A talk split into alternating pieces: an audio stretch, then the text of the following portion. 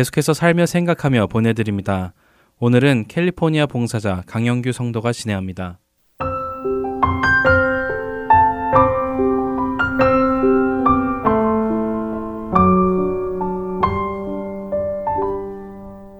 예수님을 인격적으로 영접하기 전에는 비록 교회는 다니고 있었어도 예수님을 잘 몰랐었기에 기도라는 것이 마치 주문처럼 느껴지기도 했고 들을 말씀도 별로 없어 건성으로 기도를 했었습니다.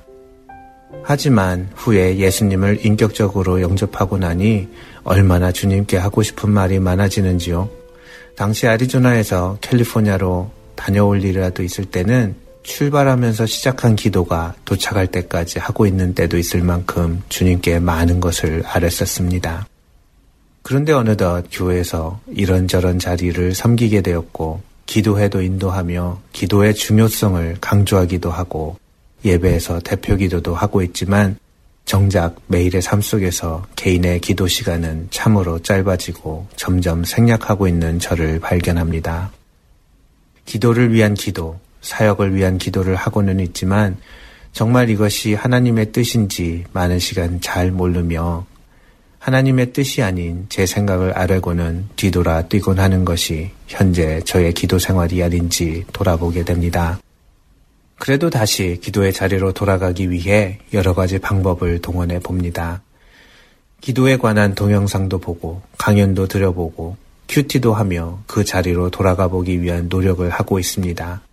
그러나 언제나 저를 실망시키는 것은 생각보다도 짧아진 저의 기도 시간이었습니다. 마치 회사 상사에게 보고를 하듯 그리고 명령을 받아 일하러 가듯 그런 관계로 변해버린 지금의 신앙생활을 돌이켜보며 그것이 결국 짧은 기도 시간으로 나타나고 있음을 깨닫게 된 것은 얼마 전 한국을 다녀오신 아버지께 전화를 드리면서였습니다. 보통 저의 퇴근 시간에 안부 인사를 드리게 되는데요. 그러다 보니 아버지와의 통화의 길이는 운전하는 시간과 비례할 때가 많습니다. 회사에서 교회로 가든 집으로 가든 목적지에 도착하면 통화는 자연스럽게 네 아버지 또 연락 드릴게요. 지금 다 도착했거든요. 하며 끝나는 일이 많았습니다.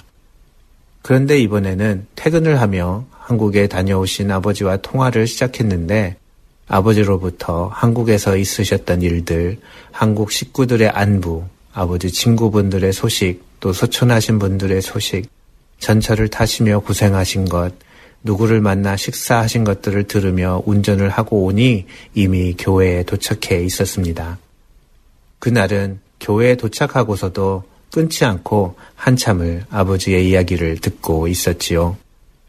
그런데 그제서야 주위가 조용해진 것을 느끼신 아버지께서 너 교회 갔니? 하고 물으셔서 네, 아까 왔어요. 하고 말씀을 드리니 그래, 얼른 들어가라 하시고는 끊으셨습니다. 시계를 보니 교회에 도착해서도 20여 분을 훌쩍 넘도록 통화를 했었지요. 퇴근 시간부터 거의 1시간가량을 아버지와 통화를 하였음을 알고는 깜짝 놀라게 되었습니다. 그저 아버지께서 한국에서 하신 일들을 기쁘게 듣고 있었던 것 뿐인데 시간이 이렇게나 많이 지나갔다니 하고 생각하였는데 그때 비로소 현재 저의 기도 생활에 대한 해답이 보이는 것 같았습니다. 육신의 아버지께서도 아들이 듣겠나이다 하고 앉아 듣게 되면 기쁜 마음으로 한 시간이나 말씀을 하실 수 있고 또 제가 들을 수 있는데 영의 아버지이신 하나님 앞에 같은 마음으로 나아간다면 얼마나 기쁘게 말씀을 해주실까 하는 생각이 들었습니다. 예수님을 처음 영접하고 매일매일의 삶 속에 기도가 가득했던 것은 그동안 주님 없이 살았던 저의 잘못된 생각, 생활 방식 등을 회개하기도 하고 지금 받은 은혜들을 감사하는 시간도 있었지만 하나님께서 하시고 계신 많은 일들이 나에게도 너무나 귀중하고 관심이 가는 일들이었기에 그리고 무엇보다도 그 말씀을 하시는 하나님과의 대화가 너무나 신이 나고 기쁜 시간들이었기에 몇 시간이고 시간이 날 때마다 조잘거렸던 것 같습니다.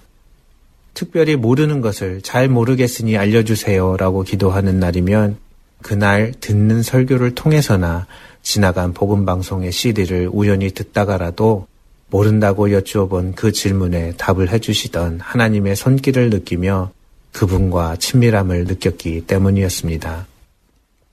하지만 어느덧 교회에서 주는 직분, 남들이 보는 신앙에 연륜이 있어야 할 현재 저의 겉모습을 치장하며 정작 하나님과는 마치 사장님과 종업원의 모습으로 하나님 앞에 보고 드릴 제목만 들고 나가 빨리 보고하고 하나님께 꾸중이라도 듣기 전에 빨리 도망 나오듯 변해버린 저의 모습 속에서 하나님과의 친밀함에서 어떤 그때의 기쁨이 어디에선가 버려졌음을 깨닫습니다. 올 초부터 제 마음에 주시는 이제 그만 쉬어라. 교회적 사역이 중요한 게 아니다. 그만 중단하고 나와 함께 이야기를 좀 하자 하시는 마음을 주시던 하나님 앞에 지금 맡은 거 다 하고서요. 저 아니면 할 사람이 없어서 안 됩니다. 라며 기다려 주시라고 했었습니다. 혹시라도 제가 이렇게 바삐 사역하다 통풍이라도 재발하면 그때는 정말 쉬라고 하시는 것으로 알고 쉬겠습니다. 하면서 기도를 드렸었지요. 통풍이 있던 저는 식이요법을 통해 몸무게도 줄이고 밤잠도 먹지 않으며 잘 관리하고 있었습니다. 그런데 그렇게 잘 관리하던 저의 통풍이 다시 찾아왔죠. 그러자 저는 그때 드렸던 기도가 생각이 났습니다. 아, 지금은 가만히 앉아 하나님의 말씀을 들을 때이구나. 바쁜 가운데서도 시간 가는 줄 모르게 앉아 육신의 아버지의 말씀을 들었던 그때처럼 이제는 바쁨을 내려놓고 하나님의 말씀을 조용히 들을 때이구나 하는 마음이 들었습니다.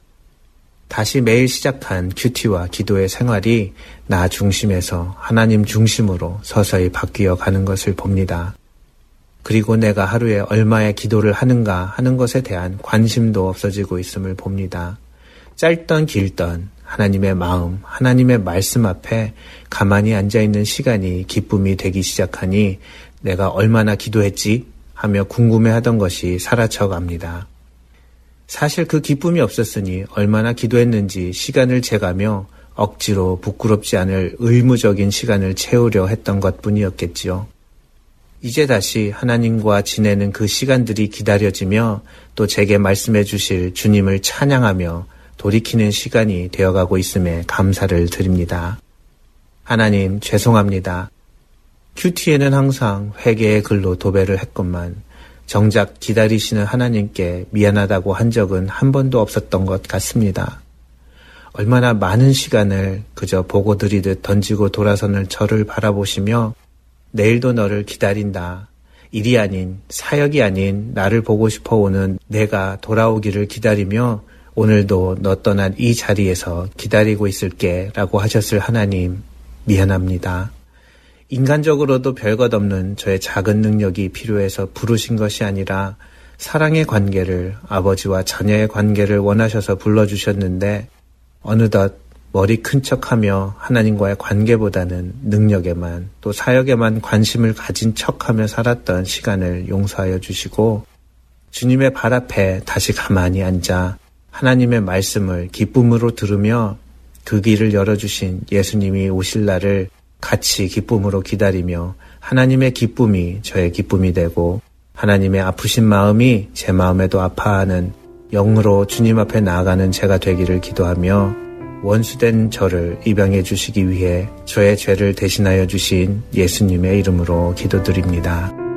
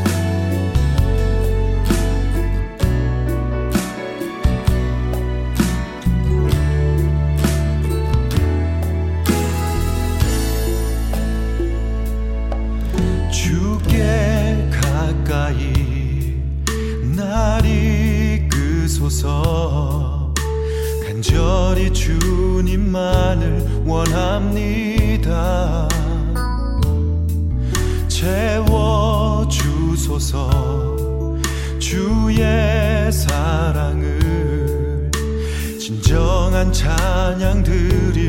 이끄소서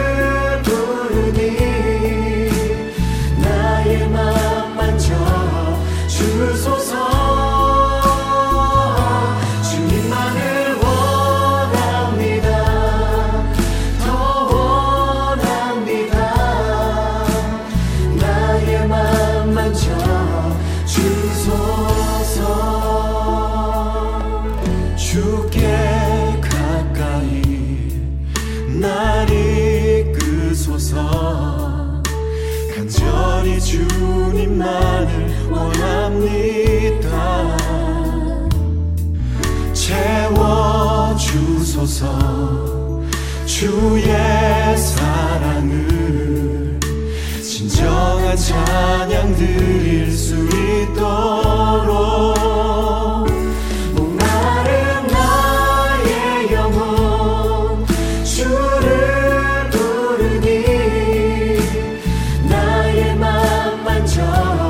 주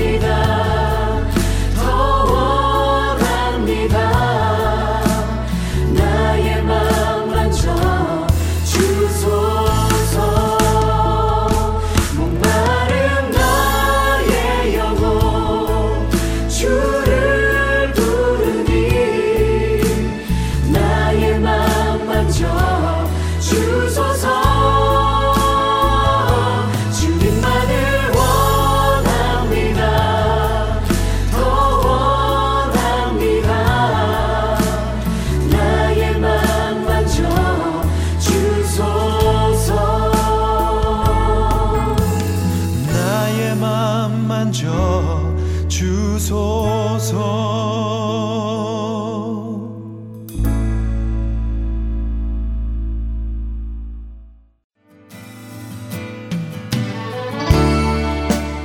할텐 서울 복음방송사에서는 방송 검토로 동역하실 봉사자를 찾고 있습니다. 방송 검토 봉사는 인터넷이 있는 곳이면 어디에서든 참여하실 수 있으시며 금요일부터 화요일 중에 가능한 시간에 해주시면 됩니다.